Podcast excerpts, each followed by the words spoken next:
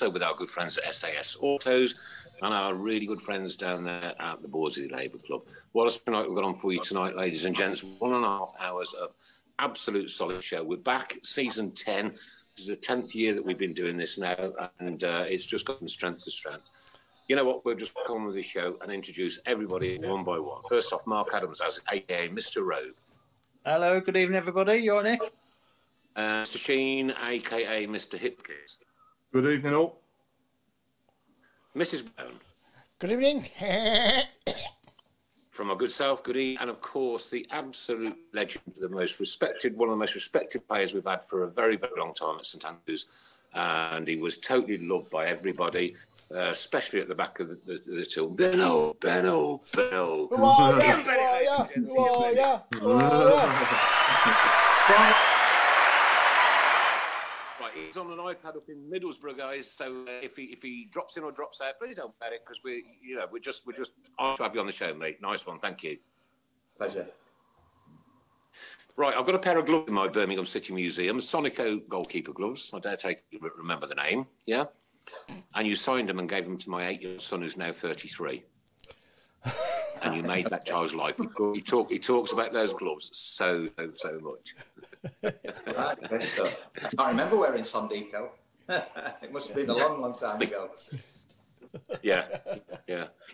Uh, wow, I mean, what a great career you had with us, and you know, and you were genuinely, genuinely by the fans revered as a goalkeeper. You really were. Thank you. Yeah, I had a great time. You know, we had some ups and downs, but it was mainly ups. Uh, every season there was I mean, something what, going what, what else are we going to have? What else are we going to have apart from ups and downs with the Blues? Exactly, exactly. Yeah, it wouldn't be blues, would it? If if not, I mean, especially like with obviously my first manager Barry leading the drum. So uh, no, I mean, it was always good fun. Uh, uh, different players, different scenarios every season, but ultimately we was always challenging for something or, or trying to do something every season. Yeah. great times, man. Honestly, proper great times. And we mentioned earlier that um, there's a lot of people listening tonight now, and there's a lot of people that will catch this around the world over the next 24 hours. Has anybody got any footage of the penalty save that you made against Alan Shearer? Because you've never seen it, have you? No, never seen it. I mean, everyone, everyone. who- Right. So cool. We're putting we're putting the court now, right at the front of the show. Has anybody got the video of that amazing penalty save? The only person to save a penalty against him, I believe. I'll be one of them. Yeah, be one of them. Yeah. Yeah, yeah, yeah. And um, you know, it was a, a cold Birmingham evening. I was sitting in block 19, and oh, oh no, Newcastle got a penalty. Oh no, Shearer's going to make it.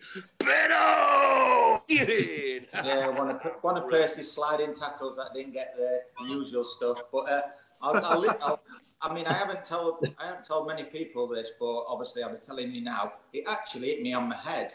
Right. I dived to my left, got my hands out, and it actually hit the top of my head. And I think that's why it made the ball just di- divert that far. Ian, Ian, Longer. Ian, Ian, Ian, Ian, you headed it out of the goal. Hit- well, he hit my head. I didn't head it, so I'll, I'll settle with that one. He hit my I bet head. that hurt. Then I bet that hurt. Oh, listen, Percy come and dived on me, so I, we had to defend the corner, so we weren't too bothered really. Great, night, fond memories, mate. Honestly, Yeah, Did, did good Shearer? Sorry, sorry, Ian. Did um Shearer say anything afterwards or after the game or anything? Did No, have- not really. No, no, he he, he wasn't the most. Uh, well, what kind of word I can say? Yeah, yeah, he wasn't the most happy sort of person after the game. You know, uh, I think we played him a couple of times within one or two seasons. Yeah. Uh, but no, I, he, he certainly didn't make uh, his way to me at the end of the game. So uh, I think whether whether any of the lads got his shirt, I'm not sure. I mean, I probably don't think anyone had got that for that after that game. No. Yeah. So if he's so if he's watching, then hopefully he might have a bit of footage on his phone. Yeah, I don't know if it'll be. a Do you mean he of storm watch- watches every somewhere week? Man, come on. Yeah. Some nice messages coming in already. Uh, here we go.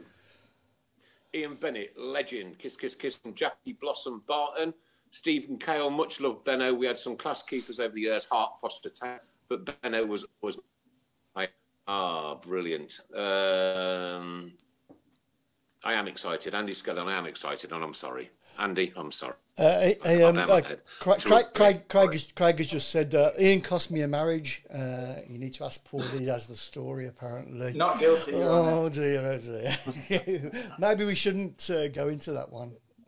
How many, how many will we Was get over the, over the evening where it's never six foot, never six foot? We'll have that Oh one. yeah, yeah, yeah, yeah. I'll be fine. Yeah. Perfect. No Oh, problem. I'm ready for it. Yeah, he's saying, he's, he's, it. yeah, I've got it here. He's saying he took his wife to a first game against Newcastle, and when Benno saved the penalty, we were we were right behind the goal.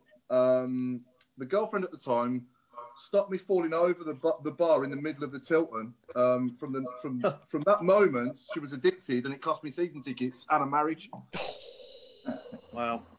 Not a bad game to go to, is it? Not bad for your first game, is it? No, no. Downhill from there, surely. So would you say that was your best moment? Ian, what was it like No. playing on your fight? Nick, you're dropping Uh, in. You're dropping in and out. You are. Yeah, one of one of one of the best moments, obviously, uh, promotion as well at Huddersfield, and uh, obvi- even though we lost at the Carling Cup, uh, the Worthington Cup, sorry, uh, the way we came out of that with all the accolades and that, obviously, we'd have preferred to win it, but if, like I say, the penalty, and I expect every guest who's been on here who was involved in that game said about the penalty where what he never gave, you know, and. Uh, Oh. but the amount of credit we came out with that uh, it certainly certainly uh, was another plus point for me. You know, Yeah. Auto No, no. windscreen shield as well. you what? Sorry. Yeah. Auto windscreen shield. Yeah, yeah, yeah, Yeah, Take his shirt and t-shirt, and uh, yeah. I mean, it's obviously the first time that happened where a golden goal uh, Yeah. finished the game, and and like I say, uh, I, we see I see footage of it sometimes now. I think it usually comes up on Twitter and things, and it's just just amazing to see all the all the supporters there and and taking Wembley really the old Wembley by storm. Yeah. Fantastic finish.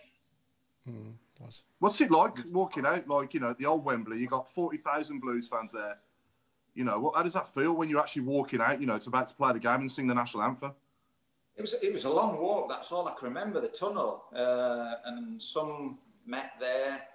Obviously, Claridge was late again. He's the last one out. Probably forgot something. Probably probably had a bet to put on or something like that before, before kick-off, you know. And uh, you just remember. I mean, you, you lose a lot of this, and now with Twitter and things, it's great to reminisce and see things coming back uh, into life, sort of thing, you know. And all I remember is uh, well, I think it was Bazu the night before or a couple of days before when we stayed in London, complaining that we had no ties. So I think uh, he couldn't believe it that we had no ties to put on. So I think Daisy went down some ice street and bought her like 20 blue ties for us to go with our suits, you know. So there was some there was some sort of conflict there. I can't remember, but yeah, I think the day she had to go on like the day before and get see if you can get any ties that resembled uh, the blues tie in colours. So uh, a couple of the stories, the stories that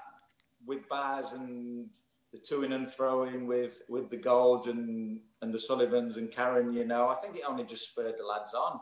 Uh, but I mean, it was a great occasion, great night, and like I say, a little bit different headlines. Waking up the next day with Tait's t-shirt all over Yeah, newspapers. yeah, yeah, yeah. And we spoke about this on here before, before the Worthington Cup final in 2001, when obviously you're coming out to that sea of blue and that sea of red, and you've got the two biggest anthems in football going head to head, and we completely outsang them, didn't we? Yeah. Oh, ridiculous! Yeah.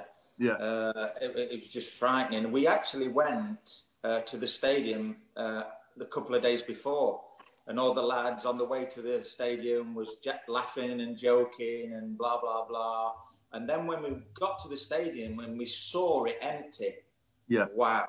It, Yeah. I don't know what it did, but dri- but driving back on the on the bus back to the hotel, hardly anyone spoke. And I just think the awe of seeing it empty. There was just Yeah. there was putting all these speakers in there. The army was up on the roof and coming down on ropes. I, I, it was it was unbelievable. I think it really hit home the enormity of the game and, and the stage we, we were going to be playing on. Yeah, absolutely. Yeah, I can imagine. Yeah. But the unfortunate thing is shaking hands. I, I, I so wanted to meet uh, some members of the royal family or anything like that, but I think it was Sven Goran Eriksson. Derek, yeah. yeah. Yeah. Unbelievable. Oh, what a letdown. And if you and if you look, th- th- there's there's half a dozen just like just laughing and things like that because obviously with him at the moment and the uh, what was going on with him and the England manager and things like that in his private life, you could see some of the lads just having a wee smirk at him, you know. yeah. Uh, but yeah, the national once the national anthem comes, and obviously beforehand with "Keep Right On," and then they played their their song as well. You know, it was it was frightening and really, really tremendous experience. Yeah. Yeah. What a, what Hey, a, I've got a what a real, day. real serious question for you now, right? Okay, on that Worthington Cup final, yeah, you were the goalkeeper who had to stand in the sticks when that absolutely awful decision was made for that penalty, and it was David Elleray should have been hung and quartered for it. I'll be honest with you, right? Yeah. then they go and score and they win the game. As as the goalkeeper that let that goal in, and I want to get it from an emotional side from you, yeah. How did you feel knowing that we'd been cheated and knowing that we'd been robbed? I think at the time you you just get through the game, all your emotions, the sadness, and everything else. Uh, so it's like two, two barreled, really. Yeah, you've played really, really well, and obviously with the penalty taking it into extra time and things like that. And then what happened in extra time? Uh, but knowing that you've still got possibly well the defining moment to go, the penalties, you know. So it was not until after the game that it really sank in that well if there was any VAR now or any replays or I mean every single person Yeah, I- with yeah. at your feet would, would have said absolutely stonewall penalty and Yeah. well Yeah. I mean it's just some of that that well we'll all we all got to live with unfortunately you know I mean there's only only one person who who knows why why it was never given was it mm. because the so-called against the bigger team and things like that? But I, I've watched I've watched it once and once only, the whole game, and it was only a couple of years ago because I could never watch it, uh, and I can't believe how well we played. Yeah, brilliant. How, Was It was superb. superb, really, that day, how really we, Brilliant. well we played as a team, and obviously with Martin O'Connor uh, being injured and finishing the well practically finishing the game with ten men. You know, I mean, we really played some some good football that that afternoon. Yeah, yeah. Well, I always that's uses. Sorry, all- Go, no, you go, Paul. Go on. I was going to say you. We've had Yuzi on before on the show, and we spoke about his chip from the halfway line, and I thought I remember him. I remember being sat there now and thinking that was in as soon as he hit it. Mm-hmm. Yeah, yeah. There's things like obviously you forget and the near misses and and the second half of extra time and things like that. But yeah, it just everyone just goes back to the penalty decision, you know. And then obviously seeing Trevor crying when AJ misses, and you- you'd have thought it'd have been the other way around with AJ crying and Trevor just console, well, consoling him, you know. It was, Yeah. yeah, it was just a, it was just a, it was a great day with with without winning and doing everything bar winning, you know. But Yeah. credit, like we touched on before, the amount of credit we came out with it, even though you've got like a loser's medal around your neck, the amount of credit you, you, Yeah. you got for that game, and then uh, further down the line, uh, the, the other the other squad winning it. So a little bit of redemption there, you know, the last minute Mm. goal for them to win it against Arsenal, and your hopes, like I say, we'd have got that look sort of thing at the end of the game, but unfortunately we didn't. But like I Do you say, think that- until, he, you- until he writes a book or until he writes an autobiography, then I don't think we'll ever know why he never gave it. No, no. Do you think that affected the lads then to go on and obviously compete in the playoffs? I mean, I know we finished in the playoffs after that, but do you think that had an effect on on the lads, like obviously, you know, not getting past Preston and going Yeah. to that final as well? Uh, a little bit. I mean, there was uh, there was some overriding factors there. I think did Jon McCarthy break his leg that night again? Yeah, yeah. Unfortunately, yeah, you know, and Trevor with the obviously the penalties, he wanted it at one end and they wanted it at the other end and things like that. Uh, and I think did, did Marcelo take the first penalty? I'm not sure. yes, he did. Yeah. Yeah. Yeah. He took And the I, first I one. don't think I don't think he, I think he did well just to reach the ball walking because I think it was just absolutely Shattered. yeah, and uh, it's just them situations where you think you're there again, and, and like I say, you hear about the curse and the stuff like that, you know, and you just think, Yeah. Jesus Christ, Makes you wonder, surely don't it? Uh, Makes makes you wonder. yeah, yeah, but but like I say, we, we, we, we came good and things like that, and uh, and things, and the time was was was always something going on, uh, and and it was good. I mean, I can remember I can remember signing my first signing, me and Gary Cooper in '93, and Barry was there as uh, dressed as Father Christmas, uh, and little did I know, I could probably be one of the 50 signings that year, you know, uh, and and when when we was playing the first game and obviously Barry taking us and things like that, he says, uh, well, when when the season finishes, he says, listen, the chairman's gave us one ultimatum to take us out of this division, and he did, and I think we got relegated, didn't we, at Tranmere Yes. that year? So it took, us, that took us the wrong way. Yeah, yeah. But it was a wonderful season next season, wasn't it? In, uh, in League One. Yeah, fabulous season. Yeah, uh, we all had a we all had a bet on Barry. Barry came in in pre-season and says, "I've got a bookmaker who'll give us ten to one. Do you want a bet on it?" So everyone, absolutely, uh, five hundreds and, and the thousands and things like that. And I think that I think the bookie paid out a lot, uh, quite a lot of money, but I think Claridge. I don't think he ended up paying Claridge, so I think Claridge lived above his uh, bookies for about for about a year. winnings back, you know. So, He, he, but like, we he liked believe it. because we we thought we was unlucky to get relegated that season, and so the next season we really thought we was going to be up there top favourites. And Baz, knowing Baz, got got the, a decent uh, a decent bet for us and a decent price. Yeah. Yeah. Well, we lost it. We lost that opening day, didn't we? The, the season after, we lost it. Um, was it Oran two one? Oh, God, I think we lost the opening game. Oh, that's good knowledge that I. I, I we can- know. I don't know then. who does it. How does he I think Darren Purse, Darren Purse was playing for Orient then, wasn't it? Yeah, it must have been. Yeah. yeah, yeah, probably did. Yeah, probably was. I Yeah. think. I th- yeah. 'Cause I think it was Andy Saville's last last appearance. I think. Yeah. Uh, I used, to, I used to travel in with Sav. Uh, I think he's. I don't know. Yeah. he- Well, when I, when he finished playing, I think he ended up becoming a postman, didn't he? oh, Yeah. Did he? Did he? That's right. Yeah. Yeah, yeah I think so. Read You that. won't want you, you won't want your post uh, much after twelve though, with Sav, would you? I don't think you would there with it. The amount of times I was waiting for him, like waiting for the lift to, to Birmingham, the odd times. But uh, no, I think he ended up becoming a postman. Oh, right. So okay. during during your career at Blues, then Benno, did you stay up north and like just travel, or did you move? Did you the- Uh, I s for the first little bit, I uh, I travelled with Sav first, uh, and then I ended up uh, meeting Jono, Andy Legg, uh, a little bit at the junction near the M1, near the airport, uh, East Midlands Airport. yeah, But Jono was, but Jono was a nightmare. Jono was an 15 minutes. He'd ring you. Oh, I'm only five minutes away. And oh, listen, the amount of times we, we used to fly down the M42 and be late for training. I can remember one one time it was absolutely hammering with rain.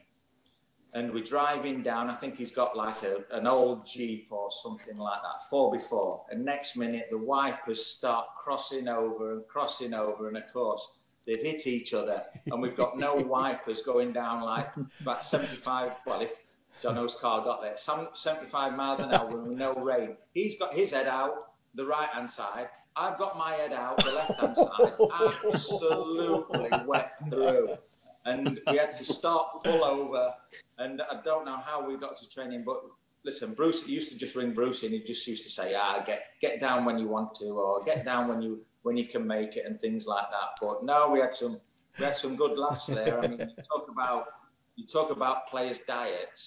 I can remember the the burger van uh, on the M42 Junction Two. Was it Junction Three? Big Big John's or something? Was it? Big, I don't know if it's still there now. At Stonebridge Island, that is. I know. Is it? I know what you mean. Yeah, ended yeah, up- yeah.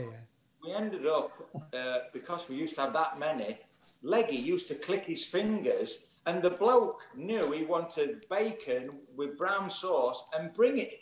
He didn't even get out of the car. It was unbelievable. and, you talk, and you talk about diets, and that was about what would that be about nine o'clock, and you're training at ten thirty, like. And just little things like that you remember, and, and now how it's changed. You couldn't do that now. You couldn't Couldn't do do that now, now. yeah. post have and things like that. And, and honestly, you'd have two and three bacon sandwiches a week. Yeah. Frightening.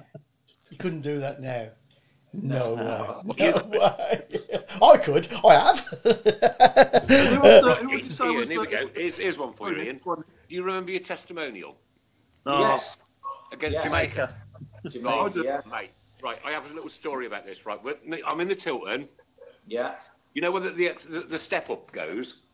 right, There's a step. There's a step at the halfway around the Tilton. Yeah, like one section Yeah. and then the top section. Yeah, and then there's a walkway where you can get all the way around the Kop. Yeah, so I'm I'm I'm, I'm the last seats before the step up with my kids, and um, there's all these beautiful Rastafarian Jamaicans all around us and one thing or another. And my son's car, he was about at the time. He said, "Hold me hand." He said, "Daddy, what's that smell?" I said, Yeah. it's nothing, son. It's nothing." the whole place, it was like a haze of ganja over St Andrews. well, my uh, my agent at the time, he looked after the Jamaican football team, uh, and obviously I managed to get a testimonial in my in my contract uh, over over my tenth year, and uh, he says I'll bring I'll bring the Jamaican national team over, and and what he did as well, he used it like as as like a a scouting game for other people to come as well to see some of the Jamaica Yeah, yeah. teams. If you look at some of the Jamaica teams, there's some decent decent players in there who ended up having careers at Championship uh, and and and ch- uh, Premier level. You know, uh, There's so decent fans as well. yeah, and, and like I say, it was it was good really, and it was different. It was at the end of the season. Uh, all the lads had been been on it for a couple of days, and it, it was it was a good occasion. I mean, and to get like like 10 10,000 there, and I think a lot of it was just walk-ons, and a lot of people on the day just decided to come. I think it was a decent day Yeah. uh, and things like that. I mean, I got charged for police and things like that, which I never saw one policeman around. Floodlights, and we didn't need floodlights, so it was, it was quite funny. Really, you It was know? a good night, yeah. Yeah. Oh, right, okay. So that came out of your testimonial money, you, the, the police and Yeah, yeah, floodlights. yeah, and- yeah, yeah, Really? All, all that. So. yeah. Holy mother! But, yeah, you had to pay that rather than the club. You what? Sorry. Did you have to pay that rather than the club? Uh, all I paid is uh, I paid uh, for Jamaica to stay over for two days because, like I say, it was end of the season. We couldn't really get anyone. Uh, we, we tried to get obviously the big teams and things, Celtic Rangers and other teams, uh, but but they was the only ones who really Ian, I'll uh, tell you. come. And obviously the following in Birmingham, we thought, hey, oh, we might, might Yeah, yeah, I, yeah. I, I can tell you, mate, a decent that is, and that is one of the best, well, the best testimonial I've ever been to. It was brilliant. It was so brilliant. And and the Rastas all around us, so giving it all the reggae stuff and this, that. and We were Yeah. like, we were just having, you know what? It was like it was like a rugby match. You know where like you haven't got this rivalry between the supporters and the way end, the home end, you know. And everybody was meeting and greeting and shaking hands and everything. It was lovely. It was a really, really, really. Yeah, it was- it was a- it was an happy- pleased you got happy occasion. team in. Yeah, it was an happy occasion. I think obviously the uh, A very the happy occasion for funny fact helped that, you know, make it a make it a funny occasion. So uh, no, no, it, it, it was good, and like I say, uh, to celebrate ten years, it, it, it, it was a nice nice achievement, and obviously a nice thing to do, really. Yeah, I can only remember um, in my life going down the Blues. I can only remember three players having a testimonial. Correct me if I'm wrong, Mark, but John Frain, Benno, and Granger. Is there anyone Yeah. else? Um, I can't think top of my head. Like I say, Benno's Benno's was the best. I mean, like I say, all Yeah. the horns, and I just remember the horns as well. The horns blaring out everywhere. Um, yeah, Yeah, Yeah. I remember the, the Granger. The Granger one was on a like a cold wintry night, wasn't it? It was only what five and a half thousand for him. But Yeah. Benno's Ian, Ian's was the best. That was. like Yeah, Nick said, it was the best testimonial I've ever, I think I've ever been to. Did you play in Granger, Benno? Did you play in Grangers? I'm not sure. I don't know if I, I'm not sure if I was still there then, uh, or or I might have been somewhere still playing. You know, uh, Yeah. I'm, I'm not sure really uh, about uh, Granger's testimonial. No, I'm not sure. Yeah. Can't remember. I remember. went to um, I went to a testimonial at, uh, at that place up the road. You know, it's like it's like you know, it's like a sewage farm. Yeah, Okay. and it was Alex Cropley's. Anybody remember him? No, Alex Cropley. No, no. It it it, it, it really it really broken his leg, really horrible, and um, they give him a testimonial. And there's two stories. One one is was it, was it was a bit harsh actually because when he came out onto the pitch on his crutches, all the Birmingham fans were singing Alex Cropley can't walk properly. La la la la la. la. Oh, good. it's funny now. Right? I know, yeah, yeah. It's right? banter, isn't it? It's banter. But the other one was right. I, there was a, there was a penalty going on, and I'm, and I'm sure it was for them. I'm not. I'm, I can't remember. And a gentleman in front of me had an epileptic fit, Oh, God. right? And he's on the floor, and his daughter's sobbing her heart out, and St John's ambulances are piling in, and the guy behind me shouting, "Get him out! Get him out of the way! I'll pay three quid to come here." Just mad. Football humour though is brilliant. Um, Ah, it's mad. Yeah. Crazy. Uh, Ian, like we, we, we can create we can create a very humorous uh, environment at St Andrews. I know it can be hostile, right? And I know it, I, I like it when it's loud. I like it when it's Larry. I don't like any violence whatsoever. But uh, are there any funny moments that you can think of that the crowd did while you were there? Uh, just before we go to that, somebody just said with the sound off, you sound like um, Gary Barlow. Uh, there you go. Not you, Nick. You're very low, Chris. I can't hear you. Sorry. I said. I said Doing me? I sound like Gary Barlow. No, no. Uh, Ian, Ian sounds like You don't look like him. whatever Gary Barlow sounds like. I don't know. Any funny stories you can tell us? Right. So go back to the Uh, question. Is, it, is there anything that you can remember, like when the crowd did humorous? Because we are a funny, bunch, we really proper are a funny. We are probably the best. I can, I, funniest can, I can remember when Big Kev, Big Kev used to come on as a sub and things like that, and he used to do his little warm up beforehand, up and down, and that, and the crowd really took to Kev.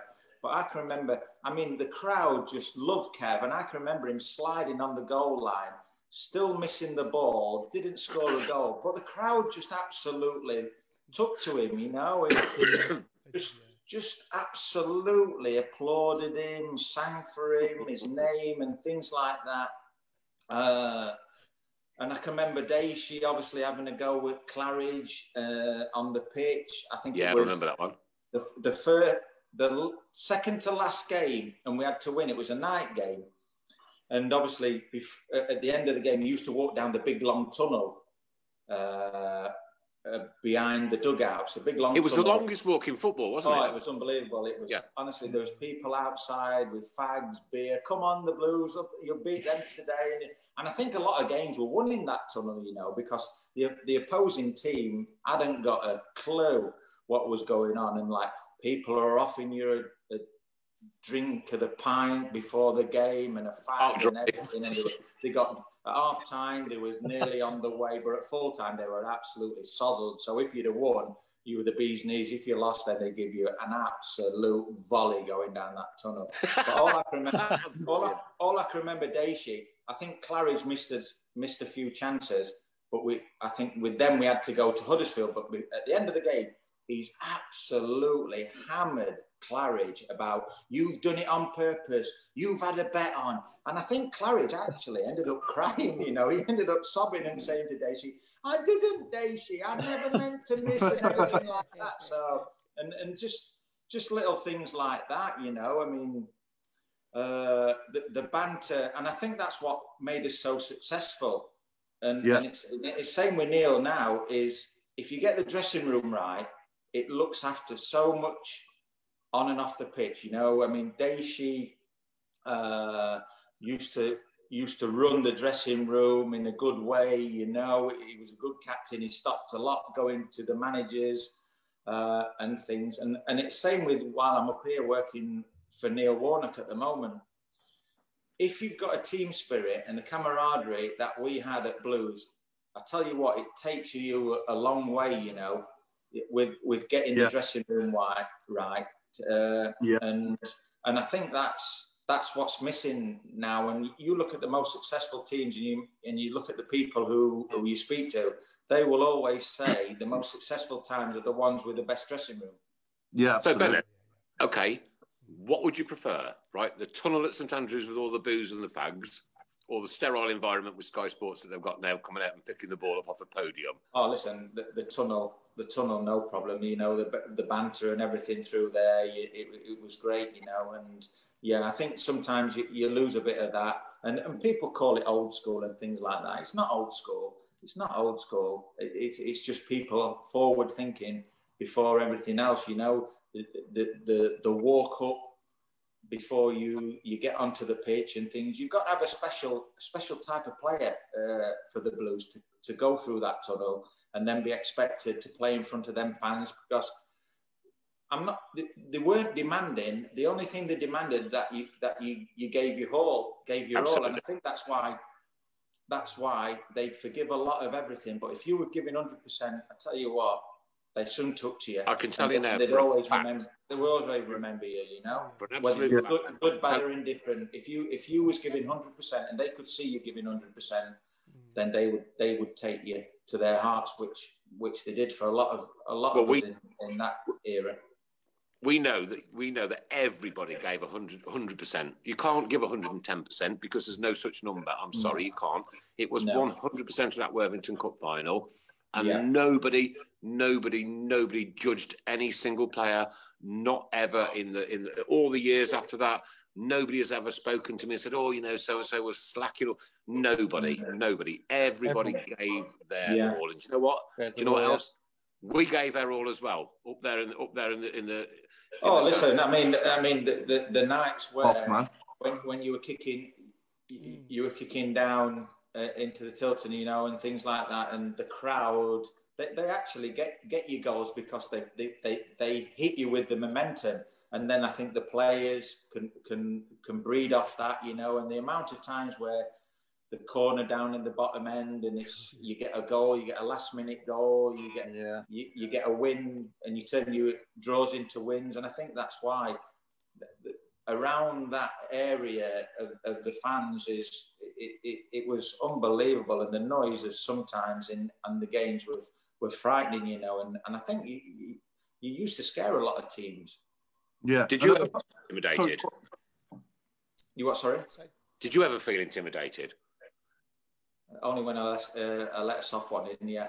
But no, no, no, no. Correct. I, always, I always enjoyed it. I got my, my, my match routine. I was I used to get I was nervous uh, until I got on the pitch and the referee blew his whistle, and then I was fine. Then I don't know why, but as I got older, I got worse. The routines, everything else, things had to be done in a certain way. But as soon as that referee blew that whistle, then I was fine. Everything went Game on. there. like Yeah. autopilot, I'd imagine. Wasn't it, Benner? Was you a bit like Yeah, autopilot? yeah, I think so. Yeah. Yeah. and like I say, I got I got worse as the as when I was playing for Huddersfield and was 14, being there, done it. I was I was terrible. Like if I, if things weren't smooth and didn't run right, then I don't know. I didn't speak to anyone much in the dressing room. I looked after myself. I got myself ready. I didn't really listen to managers' halftime chats or anything. I just just went into that zone. Uh, Yeah. But then, like when I went out on the pitch, I was fine. And, and Yeah, yeah, everyone had their own routines, you know. yeah. And what was your favourite match at St Andrews you played in? If you could go back and and re- relive any one game. Yeah. I mean, there's that many really that you, you, you tend to forget. I mean, I played Stockport one day and I, I played made a real close. I think Brucey, Brucey and Gary Ablett was in front of me that day, you know, and it was a horrible night. And I made a point blank save that it was a scramble uh, and they hit it through a crowd. And I just got down to my right and made a save. Uh, and and it's just little saves like that, or little things that keep you in a game, or mm. not not win you the game, but help you to win a game, you know, and Yeah, things like yeah. that. I was I mean, was renowned from shot stopping rather than rather Yeah. than commanding the area, you know. So Yeah. I um, remember- what- what- I remember- liked- Sorry, go on. what I like to think I did was like obviously one-on-one situations and things like that, and just just looking looking as a goalkeeper that doesn't become flustered whether they made a mistake or not. You know, everyone makes a mistake, but it's how you deal with that. Uh, Sure. And I probably had my probably had my my my worst cricket critic was my father. You know, but as soon as soon as Monday morning came, and it's same with the managers, Baz, anyone, uh, Trevor, uh, Brucey. As soon as Monday morning comes, that's it. You forget and you and you crack on again. You know. Yeah. I was going to say, I remember you pulling off a worldie against Liverpool in the Cup at, at, at St Andrews. We drew that game nil nil, and obviously we went on, yeah. and you pulled off an absolute. I think it might have been from Jamie Redknapp. I can't remember, but I just remember it was hard and low, and it looked a certain odds on goal. You had so many bodies in your way, and you managed to get down and tip it around the post somehow. Can, can you remember anything about that? No, I can remember going to. Did we go to a replay at Anfield? Anfield. And Yeah. Did, Yeah. we lose on, pen- did we lose on penalties then? Yes. Yeah. Yeah. Someone just said. Yeah, I what was it think? I think a famous quote off Baz, isn't it? The first one missed, so everyone else missed. You know, so to not to make him feel bad.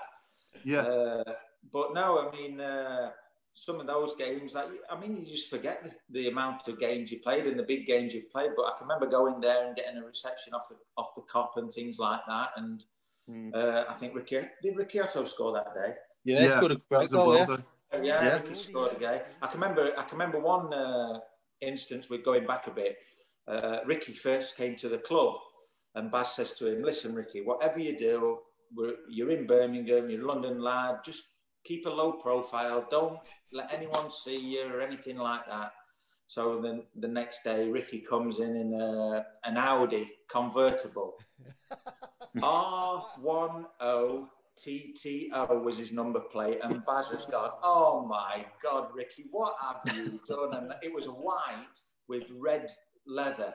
And Baz has just gone absolute mad at Ricky. He said, I told you you wanted a low profile, and you've gone and done this number plate, flash car. You're in Birmingham. He says, You listen, Ricky, what are you doing? Like, and uh, and and and Ricky was another character, you know. I mean, you had him on the left wing, you had Jose Dominguez as well, you know. And when you look when you look at look back through the players you've played with, there's been some unbelievable players, but most, like we say, going back to my my, my first instance, there was there was all players that gave their all, you know. Mm, And if, mm. Yeah, if they didn't, and if they didn't, then it used to get sorted in the dressing room, you know Yeah, not, yeah, not yeah. in a nasty way, but no one had any egos or anything like that. They'd tell you straight, and it was how you took it.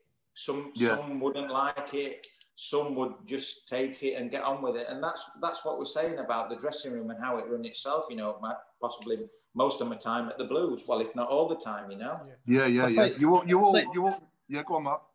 I was going to say, um, it's such a big squad. You did you have any bust ups and, and all the rest of it? There was I always mean, all- bus. There was always bus up. There was always. I mean, with the, the first year, I think the amount of people you didn't get a chance to, to know them, you know, because no sooner they come in than they're gone. and I can remember one one uh, one transfer deadline. I think there was about thirty five people in the home dressing room waiting because Baz says you're going to have to wait there because we, we're, bring, we're bringing a few in and a few of you have been leaving, uh, be leaving. And I don't think I don't think that day anyone left, you know. And then Baz was just laughing his head off, keeping us there till after five o'clock, the deadline. But uh, no, it, it was all. It would listen on, on on training grounds, in dressing rooms. There's always people who didn't get on, but you just get on with it, you know. I mean, would, would a, w- could there be any fights or anything like? There'd be skirmishes, but it'd be dealt with there and then, and then you then you crack on like and you get on with it, you know. Yeah. Yeah. Is there any is there any good pranks you can tell us about, um, Benno? Any good what? Pranks. Any good pranks you can tell us about that uh, that anyone did, apart from your pranks, obviously. I don't have to name names. Oh, listen, I, I was I was quite. No, I mean everyone everyone got on with everything. We we we change.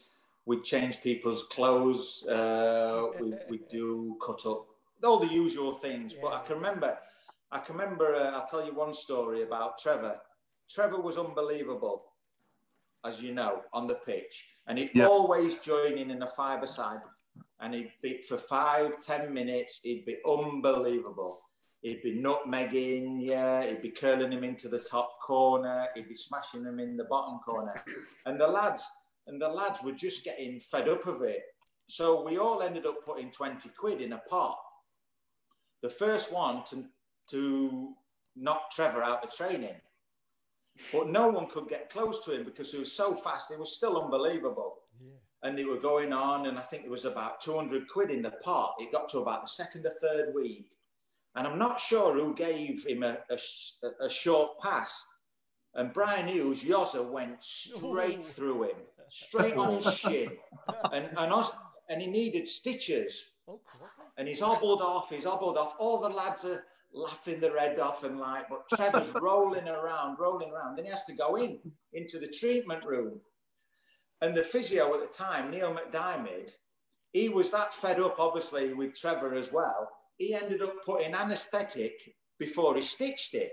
But what he didn't, what Trevor didn't realise is the anaesthetic was in fact water, and there was no anaesthetic in it, and, and it was oh. Portakabins. It was porter Oh. cabins at Wast Hills, and you never heard a scream like it when the first stitch went in. You know, And I think he ended. I think he ended up putting about. I think he only needed about four or five stitches, but he ended up putting seven or eight stitches. And Yoza, Yoza ended up collecting about two hundred quid because it put Trevor out of training because it was unbelievable. It was just frightening.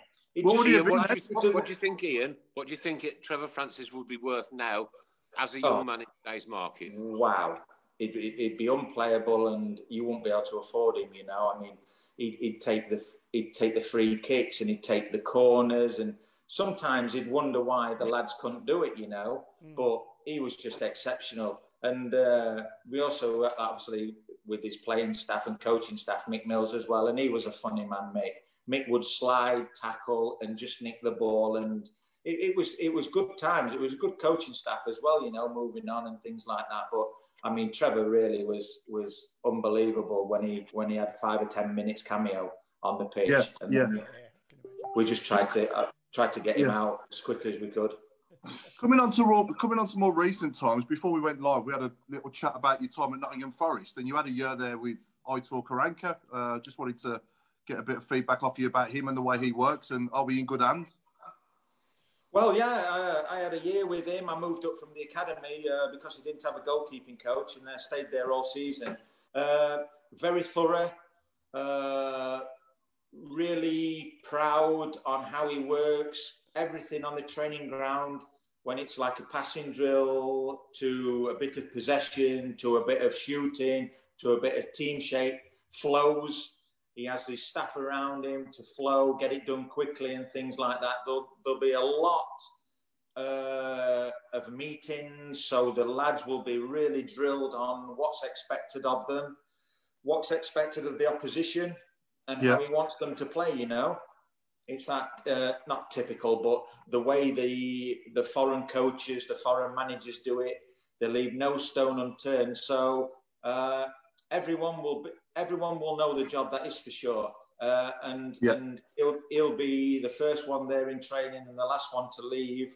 Uh, and he'll be hoping that he gets the backing as well, where where he can get some players in because he brought in quite a few players, which which was needed at Nottingham, and uh, and and really quality players as well. You know, he brought in. So yeah, I think, Well, I think Those, those hopefully, that come uh, into St have a good Andrews right now, I've not heard a negative comment about any of them. But what do you know about George Friend? Unbelievable in the dressing room, uh, a real That's good what we need. pro. uh, and Mm. someone who uh, Aitor knows before, knows what's expected of him. I think you might get a couple of players like the, the George Friend types or ones that uh, Aitor knows before. Uh, and I think someone who, like I say, is really good in the dressing room, gives 100%, and also uh, helps the younger lads uh, with his experience and knows the championship like the back of his hand as well. If you're What's honest, he- nice sorry. one, well done. Sorry, Benno. What's uh, what's he like as a, as on a personal level? Is he one of the lads, or is he a bit quiet or pragmatic? Uh, quiet, like? keep, quiet, keeps himself to himself. Uh, But obviously, uh, on Friday nights, he'll, he'll join the coaching staff. He'll go through that. He'll sit with, with the lads and have a meal and go through a lot of videos, uh, a lot of a lot of things on the opposition as well. So I would say keep himself to himself, but the, the lads will know uh, when he means it and when he has a joke as well. Uh, by no means is he a is he a martyr or anything like that. You know, he's he, he's good around the around the training ground. He'll probably go over and have a lot of one to one conversations with with uh, the players while the game's going on. But it's probably a little bit different to what you've had before for the last few years. You know, where it, he'll come in. He'll, he'll have a fresh way of doing it. He'll have his own style of doing it, and he'll probably use, like I say, the, the Middlesbrough model, which ain't a bad one, which got him promoted. You know, mm. whether it whether it might be a little bit too soon because the championship is wow at this moment in time. Yes, anyone can win it, but obviously with what happened with with ourselves at the end of the, the last game of the season at Yeah. Forest, then anything anything can happen. Mm. Is he captain material? Pardon, Is he captain material? George Friend? Yeah. Yes, definitely. Okay. Yeah, nice. definitely. What a hmm. frank discussion this has been. Brilliant. Nice one. I'll tell you what, Benno, absolutely. you're still a blue nose, aren't you, at heart? Oh, listen, there's yeah, there's not not in a not a month, day, week that goes by that you don't get reminded by it, or you don't speak to someone, uh, or obviously through Twitter and social media that someone's uh, messaging you and things like that. So no, it's it's nice really to keep in touch. I keep in touch with quite a few, obviously through social media a couple of times. Ringing Jono up and things like that, just to have a bit of banter with Jono, who- who probably I would I would say I keep most in touch with. But no, there's others that, that you speak in social media and, and you, you still have the crack there. You know, I went uh, back to St Andrews uh, for the Hall of Fame, which was unbelievable and really appreciative, you know, uh, and it was a good night to see a few players. But with me being involved with football, that I haven't really had the time uh, that I'd like to, to come down, you know, and, and things like that, and to see see a game. But there'll be time, hopefully. Yeah. Did you- And did was- you sorry, Go on, Go on, I was going to say, uh, sorry, Ian, did you did you see much of Blues last season when you had the chance? Did you sort of watch our games on telly and stuff like that? Uh, I saw a couple of times. I, I saw them obviously when, when we played them and Hogan scored against Forest. I thought it was really Yeah. good. That I thought it was going to be we was going to go on and win the game quite easily, really, because we scored. Did we score first or did we equalise? I can't remember. Equal, Uh, equalised, yeah.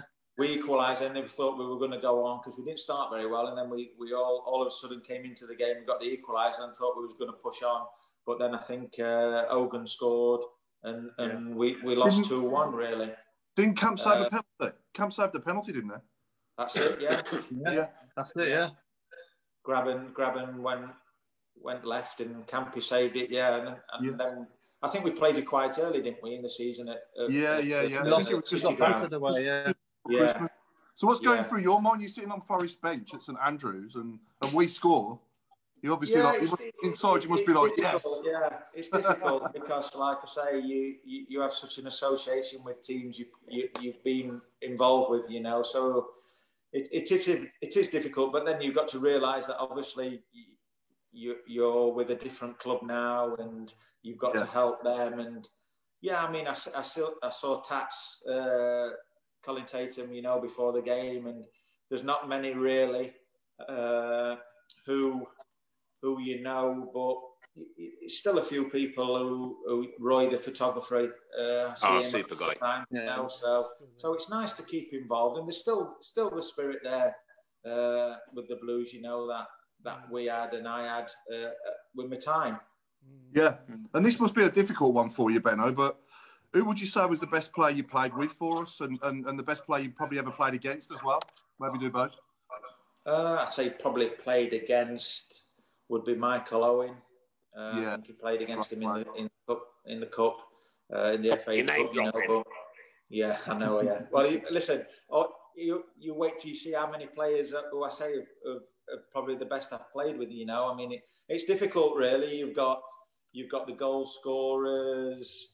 Uh, you've got the defenders, the midfielders, the lads who don't get really get the necessary uh, credit. Obviously, you've got Alan, John T. Martin O'Connor, you know, you've got Grainger left back, you got Gary Rowett and Nicky Yeah. Eaden, Brucey, uh, Gary Ablett as centre centre half, Stacey. I mean, I'm going to miss a lot of people here that they're going to Yeah. come and hammer me. You've got Claridge, Yeah, can I just say you've got that- Esky, you've got uh, Mikael Forssell, you've got Jose Dominguez, you've got Oh, uh, wow, the, the list is just unbelievable. You know, Yeah. it's just frightening and. And And like I that- you- would, would you- I think it'd be, it'd be wrong for me to, to name one, but the, some of them people who I've talked about ha- have had a real big influence on on me uh, and playing behind them, and also on the team. You know, and and and I've probably missed well, I've probably missed fifty or sixty players in there that you would Easily, say yeah. right, they're fantastic, fantastic players. You know, uh, and and and ones that that helped Birmingham when I was there and, and since uh, do what we did and, and what was what was uh, needed from from them. You know. Yeah, yeah. And that leads us on nicely to say that it was too difficult for you, wasn't it, to do a 1 to 11? Oh, listen, I mean, it, it, it, w- I'd be, probably need another two weeks, really. I'll, I'll, I'll, I'll probably come on again and I'd do me 1 to 11, but I'd need at, at least a month to really sit down and, do, and give it some justice because the amount of players, well, since I've played with and, I, and I've played with, you know, and each and every one have, have had their own special moment with the Blues, you know, from from even other goalkeepers I've had, like with, with training groups with Nico Vaesen and, and Maik Taylor, and you forget about the camaraderie you have there. Uh, Yeah. The goalkeeping coaches, obviously, who trained me and things like that. The managers who you've played with uh, and things, and, and then obviously like the, the, the outfield players who, who have, who, like I said before, have, have probably been there, done it, gone on to better careers. Some have gone different ways and things, and it's just knowing uh, the type of player that was needed. And and when we did get promotion, I mean, obviously I've missed, I missed one out with Dugarry now, you know, which is unbelievable. Average, when when he came and, uh, and and things like that, and you Yeah. know, and you're just missing people out. I mean, that, that season we had with Christophe, you know, would I say he's a, he's the best trainer? No. Would I think he was with his with his an unbelievable player on a, on a Saturday? I can remember playing at Newcastle and I threw one to him, and he'd just come off the halfway line on the turn, and I threw it to him, and I threw it. I, I think it was just well. Like a thigh or something, and in a, we was a, the game had finished, and he come off and he went uh, Ben- Benno, and, and I'm going to be awful here with my French accent. Uh, next, next time, uh, I, I need it on my chest. I need the ball on my chest. No, no, no, below waist. No, no, ball below waist. I want it chest. And like, unbelievable, like when you think, and and and he probably he probably carried us through that that season, but the team would be influenced by him. And, and that's what made us a team, you know. We, we took to him, he took to us, the fans took to him, Brucey took to him, and it, and it was just a snowball effect. The the positivity he had around the place, uh, and and like I say, the, the team that year, well, was frightening. Really, we we, we stayed up easily, easily, Yeah. when- easily that year. One, When when I look What- back now over the last 11 years, now we've been doing the Talk Talk show for 10, right? And you look back over the 11 years since we won that Carling Cup and then and then got relegated, we've just, there's just been nothing. It's just been nothing. There's, yeah, look, look, we've had some good games and we've had some one thing and another, but like it's not like it used to be when you guys were there and you know you get up on Saturday, oh, I'm going to the Blues, I'm going to the Blues, come on, come on, come on. And before you even get in the car, you're singing. You know what I mean? Mm. Now it's, it's like, eh, Like a chore, isn't it, Nick? I hope, I hope, I think you probably, I I think you probably for get a bit and I hope closer to. Chris, right? Because we're all get a bit- supporters. I hope that Karanka can seriously do something with this, this this this team and rebuild it because this has just gone on far, far, far too long. Eleven years. Come on, that's that's that's half my life. yeah, Yeah, I Yeah. think you got. Cl- I think you get. Cl- you got closer to us, like you know, around my era and things like that. We used, Sorry. there were fans. We used to watch his training and things like that. And I think there was a real connection between the fans and the players.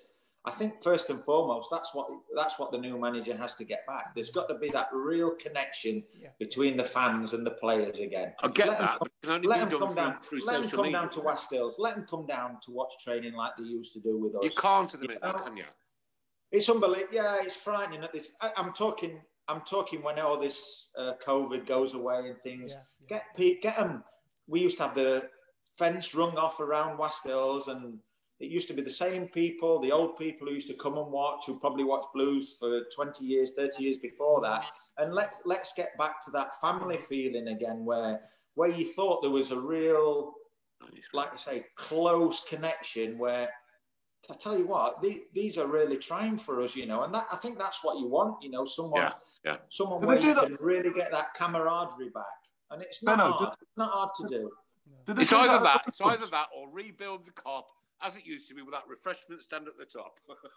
Yeah. Yeah. Benno, do they do that at other clubs that you're at, like now at Middlesbrough, for example, or, or previously at Forest? Were the fans allowed to watch training there? Uh, no, no, no. Uh, obviously, I'm, I'm only talking for, for Nottingham Forest.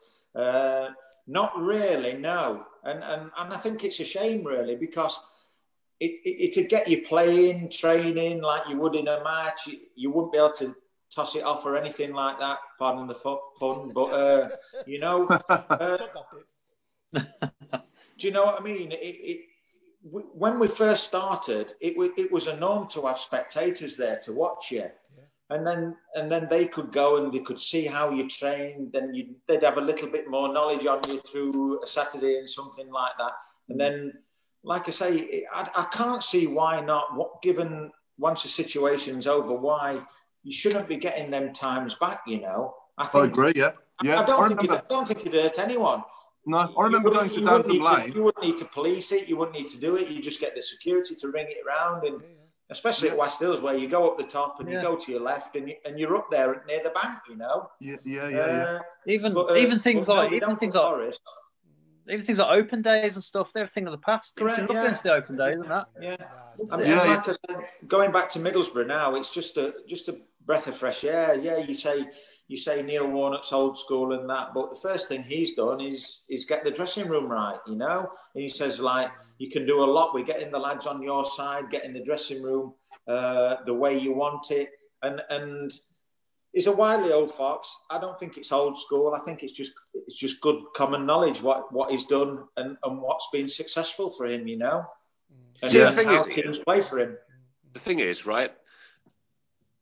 When when we're allowed to go and interact with the players, right? Okay, listen, like you're just human beings at the end of the day, right? You're just proper people, normal people. Uh, you get up in the morning, you go to the toilet, you have a drink, you have your breakfast, dinner, tea. Okay, some people get paid an awful lot more, but you're just people, right? Yeah. right? But when you meet a proper fan, right, who's got a handmade badge like that, right, whose alcohol license is endorsed by that, whose COVID 19 mask has got Birmingham City signs on it, whose shirt has got Birmingham City signs on it, whose arm has got Birmingham City. Then you start to relate what it means to us as fans to support a football club. And it's everything because win, when we win, you go home euphoric. You can't wait to get home, and have a beer when you get in. You're, all, uh, you, you know what? Uh, You, you draw and you go, okay, mm, perhaps we could have done that. And you lose and you don't speak to anybody for three days. End of. That's it. That's what. Great, that's what great. football fans are all about. Go on, Paul. Sorry, Nick. Great live comment coming in here from Jason Hughes. If we allowed the fans back in, then Marcelo Bielsa would be stood there in a blues hat and scarf with glasses. Listen, there were no, there were not many hiding places at Wast Hills for him, is there? Really? Oh, Benno, uh, Danny Sonner said hello as well, by the way. Your Okay. mate. Oh, Uh, Lynn, I think I think I think it was Linda Top- wants. top low. Got any horse racing tips? Oh, listen, I'm, I, I got, a, I had a lucky 15 today, and I got nowhere, and the, and there was all from one trainer, Tim Easterby, and there was nowhere, and his last two, his last two runners that we weren't told won, so uh, another one of my tips. Most know. of my life, And then, I've lived either in Warwick or Uttoxeter, and I've never been in the bookies. And, but, Shall we well, I- do, well, this, is, this is what I was saying. Bob Latchford. I, I met Bob when uh, when he was at the Blues and he was doing a little bit of training.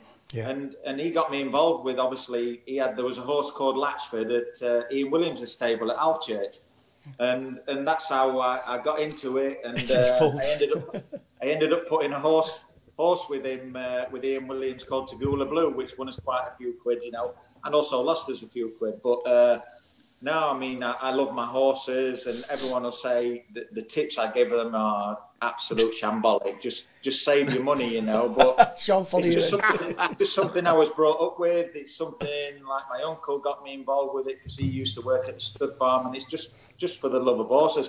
And it's just something different that where once football, you'd finish training and things like that, you just go and watch the horses. I mean, don't, don't get me wrong, I wasn't serious like like Claridge. I can remember Steve Claridge where the first time I, I got in his car and you couldn't see his car seats because they were full of betting slips, you know? it's just ridiculous. And I think he won he won a lot one year. Like I say, he lived above and he lost a lot the following year where his four bedroomed house in Portsmouth ended up becoming a bungalow because he lost that much money. You know, I shouldn't be, I shouldn't be telling her that, but it's it's, it, it, it's it's true, really. I mean, Ah, listen, we're not judging anybody, but just going back a couple of minutes then.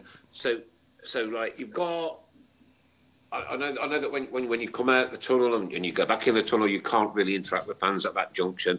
But at the training grounds, to understand the psyche of a football fan, right, and their mentality and their desire and their passion, right. I, I was a very unfortunate person, right, because if I kicked a ball left, it'd go right yeah. right? And I've had several injuries to my body that prevented Yeah. me from becoming a Lionel Messi, to be perfectly honest. A right, a right Messi. But but hmm. my Lionel passion, my passion, my pride is my Saturday afternoon, what used to be because it could be any day now. Like and that ninety minutes, not that, it's not that. It's as soon as that game's over, it's thinking about the next game, right? Building up to that one. Is it a Tuesday night, right, Wednesday night, oh, under the floodlights? And and then you get there, and it's an hour for me to drive there. You get there and, and and you can hear it all in the background as you as you're moving closer and closer, and it gets louder and louder. The clicks of the turnstiles and and the, the lights and, and the smells and everything. It's it is it is just everything to us as football fans, and and I think football players, the prima donnas now, really need to need to need to understand us as people, right? And our lives. We live simple lives. We don't live extravagant lives. Yeah, we live simple lives, and we support football. And they need to get that understanding back again. The likes of the you know the the, the megastars, the you know the, the people I see I've seen it on the TV and a kid wants an autograph and a footballer walks past him.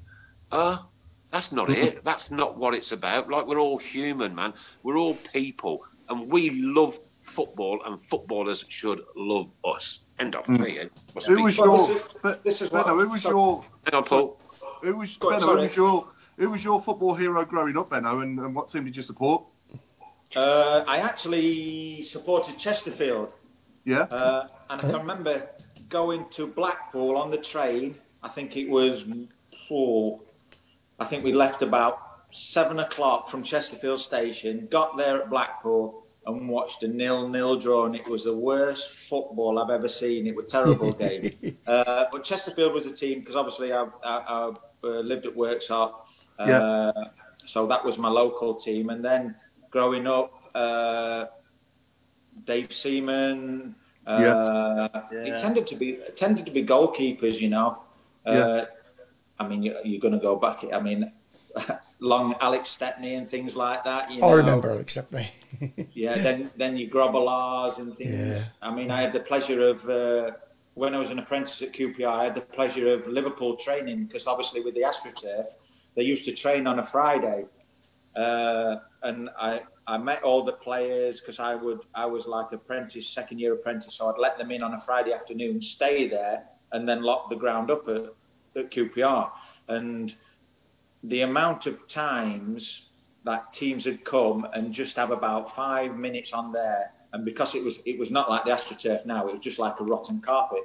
And Bruce Bruce Grobbelaar said, "I'm not diving on that. I'm not diving on that. this is not grass and things like that." And and QPR and Trevor played for QPR.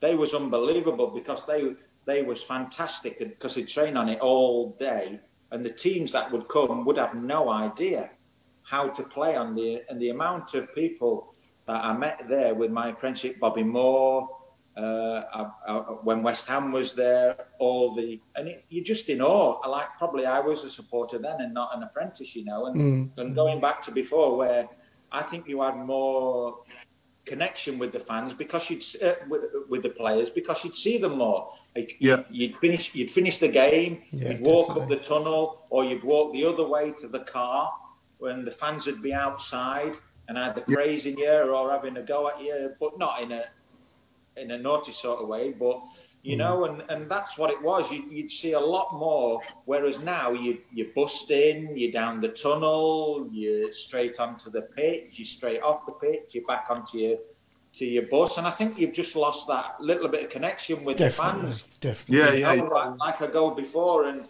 and mm. and listen, I used to love win, lose, or draw. Just walking back to my car, and people would walk with you, can have your autograph, blah blah blah. Good mm. game, or you could have done better with that, you know. And I think it just grounds you that little bit as well, you know. Yeah, yeah, yeah. I remember going to Damson Lane in the Sedgemere and watching you train when I was younger, like, yeah. Um, but yeah, we've got a few questions. Uh, what we do in the week is ask our fans on our page just to uh, ask any questions for you. So I'll ask you a few questions that were posted the other day, if that's all right. Yeah, perfect. Um, problem. So Steve Jobs asking, under which manager did Ian enjoy playing for the most? Was it Barry Fry, Trevor Francis, or Steve Bruce? Oh dear. Barry Fry was unbelievable. Barry Fry said he wouldn't sell me for about 30 million, I think, one day. Uh, you know, and there was always talk of me in Liverpool and things like that, and the uh, little bit of speculation. But I mean, Baz was brilliant. Baz got bums on seats, he got Birmingham going. I can remember the first training session where we went to the transportation uh, grounds and we didn't have any have any goalpost, so we had jumpers down and things like that. And he was just, a, I think he was just a fan baz to start with, you know. And I think that's what Birmingham City fans connected with him because they knew he was a fan. They knew he, he gave his all, you know, and he certainly got Birmingham going. Uh, Yeah. And he was brilliant, Baz. He was brilliant. He, he would tell you, he would tell you what he thought of you, but after the game, he, it'd be all done. You'd shake hands. You'd have a beer with him. Trevor Trevor bought uh, that little bit more foreign side of it, the preparation, the diet, uh, the the tactical work. It, it just slowly, slowly got better as regards the preparation, how you looked after yourself, uh, and the way things was evolving uh, evolving in football. Uh, and then obviously with with Steve, who I, I had as a player uh, Yeah. for Birmingham, and also went on as manager. The success he had, and he, he was a, like a little bit of both, really. You know, Yeah. you know where you stood with him. Uh, he, if you if in doubt, then you kicked it out. Obviously, the usual thing, but you played some good football with him, and so all three really had, had something that that I would I think helps me as a as a player and also as a as a person. You know. Yeah, sure. Um, and, um, sorry, Stephen Gill's asking, what was your favourite save in your career and why? Obviously, do a blue. Yeah, it's got to be. It's got to be the penalty save. You know, the, the, Yeah. the penalty save against Alan Shearer, uh, and and also uh, the other penalty saves that I've, I've done as well, which which I can't remember. But no, I had listen. There, there's some great times at, at Blues, and and that I think that's why the reason I stayed uh, so long. You know, Yeah, Uh, yeah, yeah, yeah. Yeah, I can and remember, Lisa, I can remember it. Uh, I can remember 2000 when there was a little bit of contractual uh, where I weren't signing a contract. I, I was staying. I think we just had a second baby, and we were staying at the Norbreck in Blackpool. And we just got to the room, and uh, there was a phone call. And uh, Mr. Bennett, yes, it's uh, Karren Brady. I've gone. And like, I looked at my wife. I says, Karren Brady on the phone. She went, Hello, is that Ian? I says, Yeah, it is Karren. Oh, everything okay? She went, No, it's beep, beep, beep, beep. You're not. I says, All right, what's the matter? Have you signed your contract, Ian? I went, No, Karren.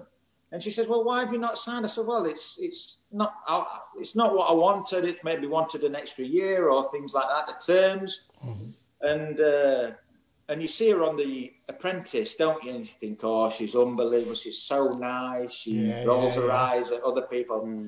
And she started, and she started on the phone. She says, "Ian, if you don't come down to St Andrews before Tuesday and sign the contract that I'm offering you, not only will you not play for Birmingham City again, you will not play for any beep, beep, beep, beep, beep team in the Championship or anywhere else. And I will make it my duty to fulfill this. And like I'm holding it, my- I'm, I've got two ba- two young babies, about uh, 18 months and a, and a month old, and my wife's looking at me with a jaw dropping and everything like that.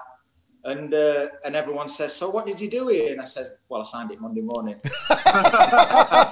but it was unbelievable not- because you see Karren now on the apprenticeship, uh, on the apprentice, sorry, and uh, the way she is and how nice, and she's talking Yeah, to, yeah, Karren, yeah. uh, to uh, Yeah. what she, Alan Sugar and all Yeah, that. But I tell you what, she gave me dogs abuse for that contract. Not, Mm. not right, not the right way to do a negotiation. Though, in real No. terms. No, No. She's a, a real, a real people person, wasn't she? yeah. she she was unbel- she was another one who was good for blues with Baz. I can remember she she coming in the uh, dressing room and speaking to Baz and saying the chairman wants to see you straight away. But for for for getting sponsorship and that that side of it, corporate side, she was Oh, I unbelievable. Yeah, I can imagine. Yeah. I But, can but imagine. as but as regards football, stay No. away, Karren. Penny Woods. Penny Woods asking who had the best banter. So out of all the players you played with for us, who was who was the funniest? Sonner, he was funny. Danny Sonner was funny. Danny Sonner. Uh, Sav was funny, but he was so paranoid. I mean, one time after we played uh, Villa, we told him Dion Dublin was coming to, uh, was in the change uh, the car park, sorry, and he, you should have seen him. He was absolutely freaking himself, you know. But but he used he liked to give it Sav, and it, the usual ones with Sav was, yeah, just hold that Rolex while I go and train, or Oh, it, was, it was good banter. And if he overstepped the mark, then the lads would hammer him, you know. But it, it was good fun. He Yeah. would uh, he would wrestle with his his his uh, his room partners every Friday night. Yeah, Devlin. Yeah, Devlin. When it Oh, Dev talks about Dev, it. Dev, Dev destroyed him and Dev destroyed a, a room. He would he would he would pretend so you so you're in two single beds. And You he'd- do know he's listening, don't you? He'd always be on the left side. yeah. Yeah, He'd always be on the left side, and he'd pretend to go to the toilet, and then he'd just go, he'd just yawn, and he'd raise his arms, he'd go, and then he'd be diving onto you. And Dev, Dev said, like, honestly, he says, I nearly choked him to death. I had him in a death choke. And it, it just Sav's way, like, like I say, just Sav's way of just probably releasing the nervous energy because he was never still and things like that, you know. But Yeah. there, there was some decent, decent, decent lads, you know, with some good banter. And, Yeah. and like I say, it's just, just, just really knowing what what they did, when they did it, and if it was good enough. So the lads didn't take the Mickey out of you, like you know. But no, we all got on. We that was it. It was like a family, you know, a really good yeah, family. yeah, yeah, yeah. Yeah. It felt like that in the stands as well. It felt, you know, it felt Yeah. like Oh, part of the whole, definitely. Yeah. whole close knit family. And Lisa Phil's asking, how old was you when you started playing in goal, and did you enjoy it from Ryan, aged eight? I first played right wing at, Yeah. at 10, and then I think I lost my speed at about 12. So uh, I ended up, the usual thing, ended up in on, on parks playing with older people who, of course, the younger one, the little one, in your goal, you're in goal. And it started from there. And I can Yeah. remember the scout, the scout from uh, Queen's Park Rangers watching me uh, on a Sunday uh, right wing because I played for I played for Northeast Derbyshire as right wing and Derbyshire in goal. And he said you would there's no chance you'll make it as a right wing. He said, but I've seen you in a couple of games as goalkeeper. And he invited me down to QPR with Jim Smith. Uh, and then I ended up signing a two-year apprenticeship down at QPR. Uh, soon as, as soon as I finished school at 16, that was it. I was on a train, hated every single minute of it. But uh, my mum and dad said, listen, you've got two years, you've got to give it your all. And to be fair, that set me up, you know. I came back, uh, went to Newcastle for a year with Jim Smith, and then we played a friendly at Peterborough. Uh, and they wanted a goalkeeper, signed for them, and then obviously played uh, 18 months there and, and got transferred to Blues, you know. So it's Yeah. unbelievable how it started off. But but yeah, I started off as a, as a right winger. So Yeah, maybe all that's why I was, I was okay with my feet. Yeah, yeah, Humble yeah. beginnings. Mm. Brilliant. And John John Allen's asking, how does a number two goalkeeper stay motivated? Who do you think Blue should go for uh, to challenge for the number one spot at, at young, hungry, or older experience?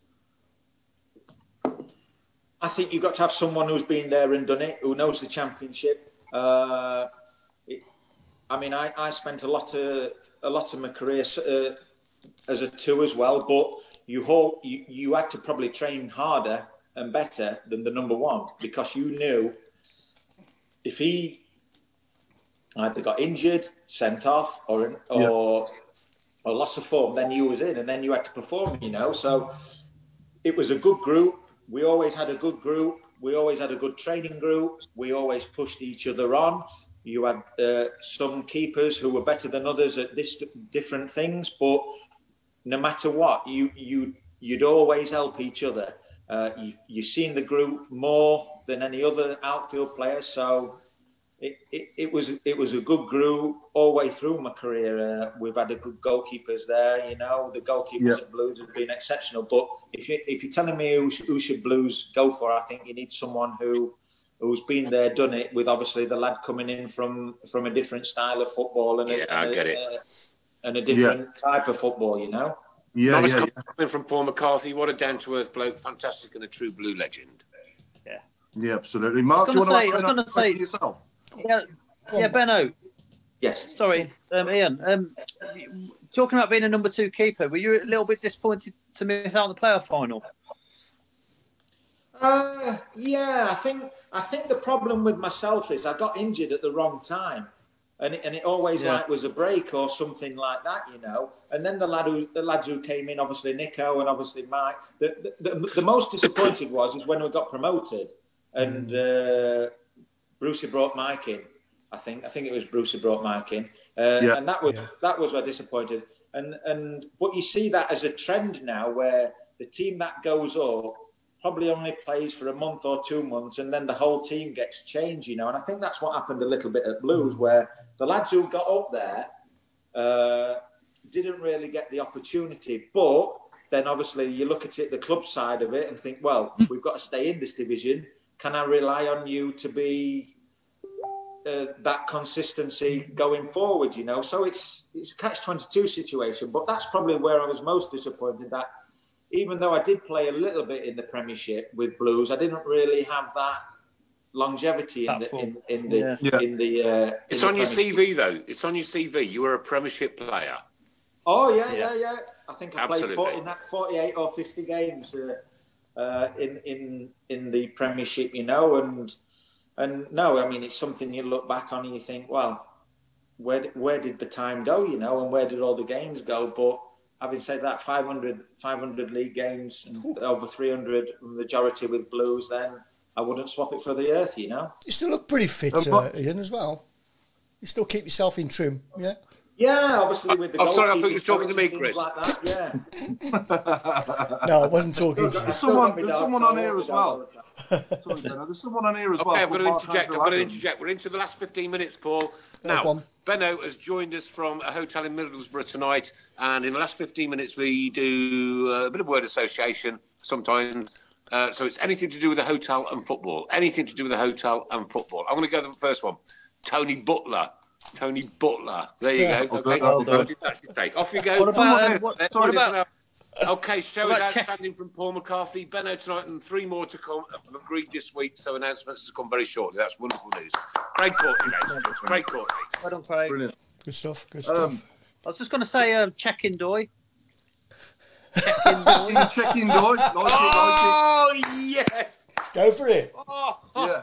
Someone here, someone on here, someone on here called Mark Andrew Adams asking, um, Benno, how do you do those bird noises? Oh yeah, that's me. Oh, listen, it's just it's just living in nature. Jono got Jono got me doing it and things like that, and I, and, and I don't know why we're recording it, but it's uh, it was just something I started and Jono picked up on it, obviously with the video and things like that. But it's just just banter we had. Uh, Like I say, just trying not to think of the the cup final and things like that. But no, Yeah. I mean, I, you're not going to ask me to do one, are you? Yeah. It's up to a- you if you want to. Yeah, go on, go on. go No, on. no, it's not up to him. The answer is yes. Yeah, that's um, that's the lesser spotted thingamajig. Bull, Woodpecker. bullfrog. That's a woodpecker. It's a Brilliant. Bull, woodpecker. some, bull something. That's about it. Uh, I'll leave it on that. My wife's my wife's, my wife's running down the stairs now. She thinks there's a bird in the living room. My dog's running upstairs now. Alan Watton's saying, can you ask Benno about the night in Ancona? When not only was there trouble at the game, but Swedish, uh, Swe- but the Swedish plane we were on couldn't leave because the batteries were flat. Jonathan Hunt forgot his passport and had to be sneaked on the plane at Birmingham. Anco- uh, Ancona. The battle, Yeah. The Battle of With, with, all, Ancona. with all the with No, all the trouble yeah. at Ancona. Yeah. Yeah. Oh dear, don't. All, all I remember is Jonathan Hunt. Sorry. Jonathan Hunt. sorry, I apologise, right? If over the next 10 minutes I burst out laughing, it's because something just comes through to do the last 15 minutes and I just can't contain myself. You carry on, my friend. Right. So all I can remember is we're playing the game, and Jonathan Hunt jumps out of a tackle. So all you hear then is Barry Fry shouting, "Here he comes, lads! Here he comes back! Here's the chicken! Come on, chicken!" And he was doing all the chicken noises to Jonathan Hunt in the game. Unbelievable! That's why the game's going on. So. It, I mean, the tackles, everything else about the Anglo-Italian was naughty. No matter where you went, who you played, it always either ended up in a fight or a punch-up. And you know, and the game finished, and there was waiting for us at, in the tunnel, Yeah. and Daishi goes down first, and there was a scuffle, there was a bit of fighting, and the next minute, their manager is laid out completely flat. God knows, Daishi must have decked him, and that was it. Then obviously the tunnel started. Everyone was running down the tunnel. Boots were flying. Getting the dressing rooms, the police, everything else. So they didn't know who'd done it and what they did, and I don't know. Uh, they took all the black lads' passports away. Jono, uh, who was the Ed Steen, It's Steen. Crikey. Louis Donowa. Louis Jay- Bar- Jay Martin. Barnett, Jay Dave Martin. Barnett, Oh, yeah. Jay Martin. uh, What a player. and, and all those, and they wouldn't they wouldn't give them back Mhm. Until and, and they're like the police are saying you've got to go, you've got to go to the airport, and we're saying you've got his passports, you've got his passport, and they ended up giving all the passports back. So they, we had blue lights, flashing lights. There must have been five or six uh, vehicles, and all Baz said to us, "Listen, lads, no one tell the press anything. No one say a word to the press. No, no worries, Baz. No worries." The next day, Birmingham Post, Barry Fry said everything. Barry Fry says it was absolute pandemonium in the tunnel, fighting and everything else. So, he's- so whether he's got paid for the story or not, but Baz told us to be quiet, and he's ended up telling everything what he said in the dressing room. yeah, yeah. Now, can I ask another question about the Anglo-Italian? Uh, did you play in the game at St Andrews when the floodlights went out? I'm not sure. I'm not sure. Uh, possibly, but I, ca- I can't remember. It was freezing. It was February. It was proper freezing. I think I definitely played in most of the games. I think Yeah. it was Cesena. I'm not 100 percent sure, but there was like I don't know four and a half thousand of us there on a filthy, dirty Tuesday night. It was Yeah. freezing, and um, the floodlights went out, and we're all going, "Put your 50 in, put your 50 in," and just like the MEP are full of, you know, it was just we were just having the crap. There were some decent, two and a there was thousand some decent teams in there. Yeah, There was right. probably only about a thousand of us left in the Kop, huddled in the centre, and we all got our football programmes and made a bonfire. there was one 60 watt ball ball in the Kop, everything else was pitch black, right?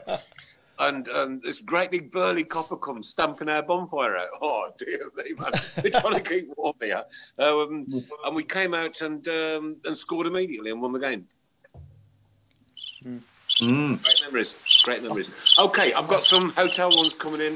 The, some of these are very, very good. We've got Barry Fry up from Steve Portman. Uh, from, the one from Greg Courtney, I'm not going to read. No, I can't. no, I can't read Stephen Carvery from Great Gainer Robinson. Mikel Four Poster Bed. Greg Courtney. Otter Steve Cup- Claridge's. Uh, dirty weekend doy. and George Best Western. George Best. Oh, that's a good one. That. George Best Western, that's a good one. That's good. oh, man. You know what we're going to have to do? We're going to have to call it the Hilton Talk Show. Oh. The Hilton Talk Show, like it. Oh, Hilton you Talk puppy, Show, yeah. you. oh dear. Oh golly, golly, golly. No, it's great reminiscing, Benno, and it's great looking back on all the great times, you know. Oh yeah, and, and like I say, the people who you meet, obviously the supporters, the players, the, the people who worked in the offices and things like that, and uh, uh, and and the people who looked after your match days and things. Yeah, you, you forget about a lot of people like that. The kit men, obviously, you know, and the people in the tunnel who used to, the stewards and stewardesses who used to meet.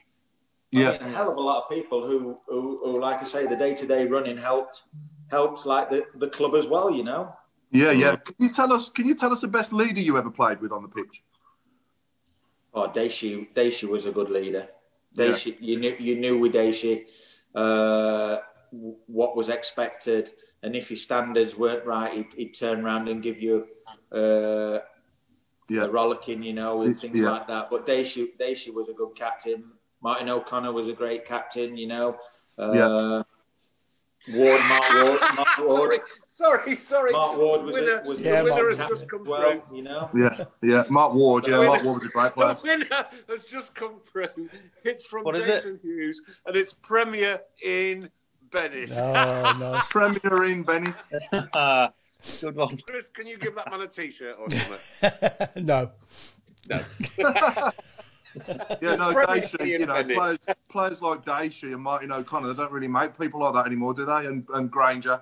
There is no. No. like him, no. No, I mean, it's, don't it's, no. they would absolutely like go- run through brick walls for the club and for the cause, you know, Yeah, yeah. and, and, and they wear the heart on the sleeve. And, and, and the, like I say, the one thing like Baz used to do is said you play for the badge, you know, Yeah, you know, you play for the badge, and then the people will remember the name on the back. So Absolutely. it, it, it was it was a good time, you know, and when I look back uh, with fond memories, and, and I'm always being reminded of my time there, you know. Couple of messages Yeah, coming. yeah. Stephen Gill, thanks, Benno, for the memories. Absolute legend. Danny Andrews, my first game, he saved the Alan Shearer penalty.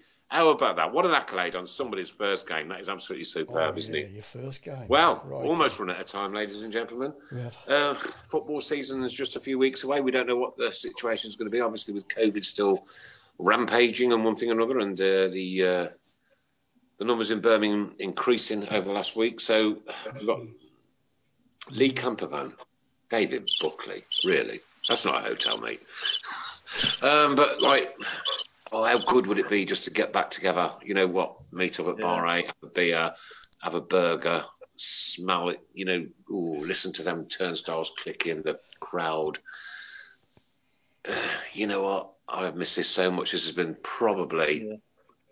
the worst six, seven months ever, ever.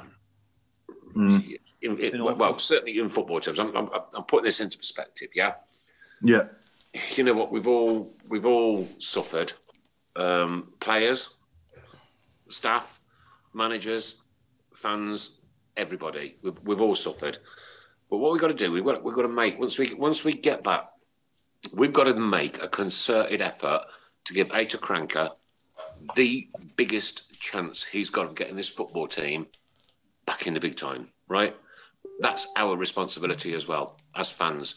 We can't sit there silent, right? Because we've seen so many games where you know we're all guilty of it, right? And I'm not poking fingers, especially home games where there's no atmosphere, right? We go away and it's buzzing, it's bouncing. Get that away atmosphere back at home days. Mm-hmm. Get St Andrews back into that friendly, hostile situation that it used to be in, right? I'm not talking about trouble. I'm not talking about violence because it's just ridiculously stupid, right? I'm talking about noise. When we get back, we have got to create noise so that people like Ian, when he was on the pitch, respond to it. Respond to it. Do you agree, Ian, or not? Oh, without a shadow of doubt, yeah. So listen to him. Yeah, yeah.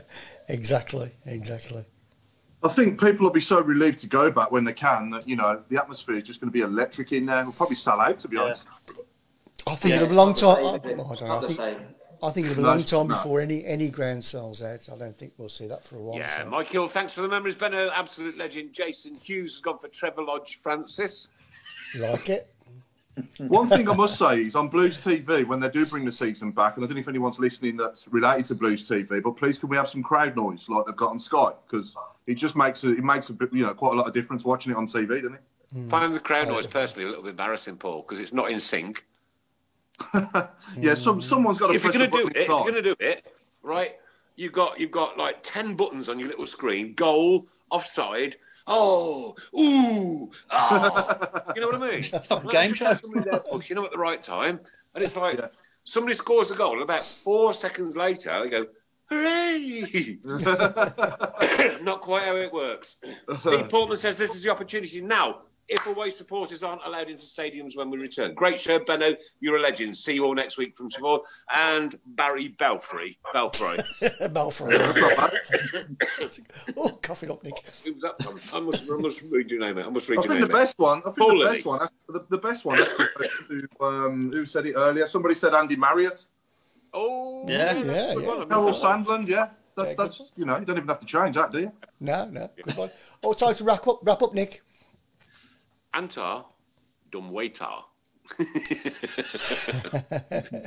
well, guys, this has been the Tilton Talk Show. What a night tonight. You know, what a legend we've spoken to. And I know I said at the front of the show that he was revered by every single Birmingham City fan.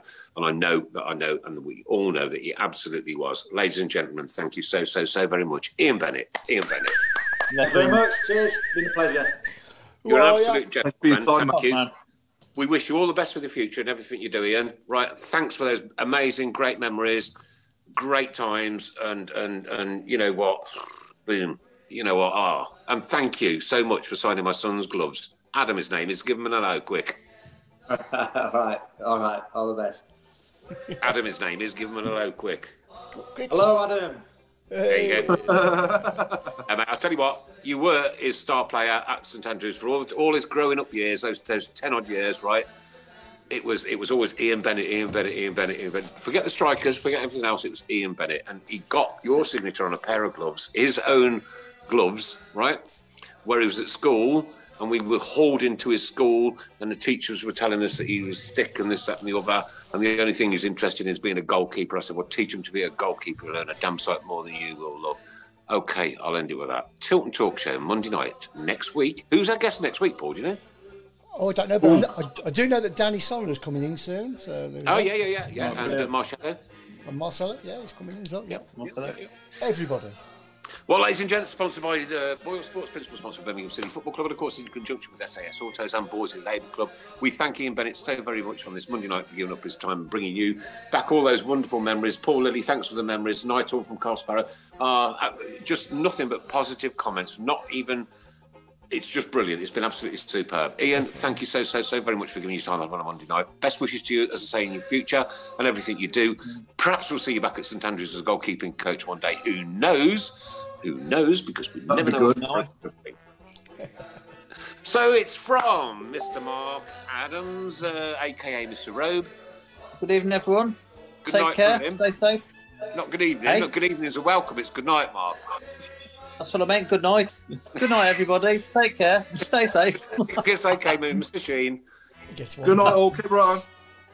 Mrs. Brown. Good night. From myself, good night. God bless. Take care. See you next Monday. And of course, the legend, the absolute legend that is Ian Bennett. Ian Bennett, ladies. Thank you so Thank much, you. Good night, everyone. Been a pleasure. Cheers, Ian. See you next week. Good night. Ian, Ian, before you Good night, go, all. somebody did ask me earlier, how have you managed to retain your youthful good looks? Oh, I think we'll end it on that. All right. Because I weren't brave enough to dive at people's feet. Oh, Hey! so you're slack. Good night. Or we Dying close with art. It's a dying art. Good night. God bless, guys. Take care. See you next week. Keep right on. Keep the faith. And come on, let's Keep make right this season special.